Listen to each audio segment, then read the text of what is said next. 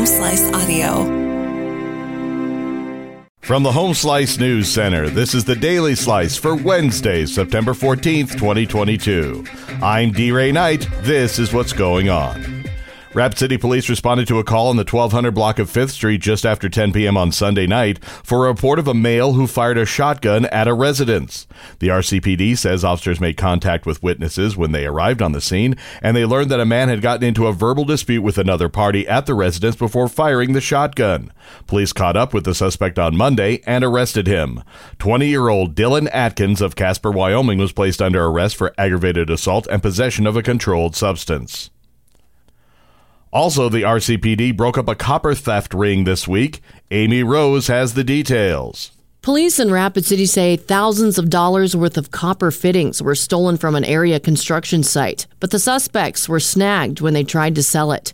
25 year old Christopher Peters, 22 year old Michael Spack, and 35 year old Janine Yarber, all from Rapid City, were arrested and charged with receiving stolen property. Two of them, Spack and Yarber, were also charged with possession of a controlled substance. When their vehicle was searched, police found more stolen items, methamphetamine, and drug paraphernalia.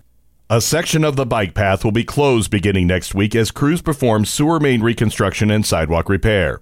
The section from the Chapel Lane Bridge to Cleghorn Canyon area will be closed to public access beginning Monday, September 18th, and will remain closed until completion of the project, which is scheduled for November 18th. Construction fencing will be used in the area to block public access to the path, and detour signs will reroute pedestrians and cyclists to the sidewalk adjacent to Jackson Boulevard in the affected area. In national and international news, here's the latest on the war in Ukraine. Ukrainian President Vladimir Zelensky has visited an area of northeast Ukraine that was recently retaken from Russian forces, witnessing large scale devastation as prosecutors claimed that local residents had been tortured and killed during the half year occupation.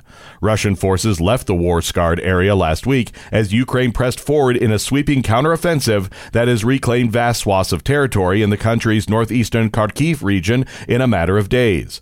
On the northern outskirts of Izium, the remains of Russian tanks and vehicles lie scattered along the road. Zelensky said Wednesday that while the view was shocking, it was what he expected after similar scenes in other areas that had been under Russian occupation.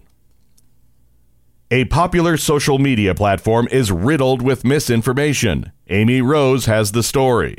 A U.S. firm that monitors false online claims reports that searches for information about prominent news topics on TikTok are likely to turn up results riddled with misinformation. The NewsGuard firm says its researchers ran searches on news topics, including COVID 19, Russia's invasion of Ukraine, and the 2020 U.S. election, and found that nearly one in five of the videos recommended by the site contained misinformation. Researchers say the findings are especially concerning given TikTok TikTok's popularity as a social media platform and a source of information for young people. TikTok says it removes videos that violate its rules on harmful misinformation. U.S. inflation is showing signs of entering a more stubborn phase that will likely require drastic action by the Federal Reserve, a shift that has panicked financial markets and heightens the risk of recession. Some of the longtime drivers of higher inflation, spiking gas prices, supply chain issues, and soaring used car prices are fading, yet underlying measures of inflation are actually worsening.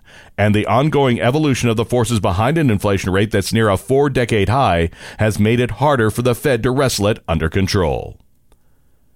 Your weather forecast from the Home Slice Weather Center. Partly cloudy with scattered afternoon thunderstorms and a high of 87. Clearing with a stray shower possible and a low tonight of 58. And that was your Daily Slice for Wednesday, September 14th, 2022. The Daily Slice is a production of the Home Slice Media Group, hosted by D. Ray Knight with Amy Rose. Executive producer Mark Houston, engineered by Chris Jacquez. I'm D. Ray Knight. Have a great day.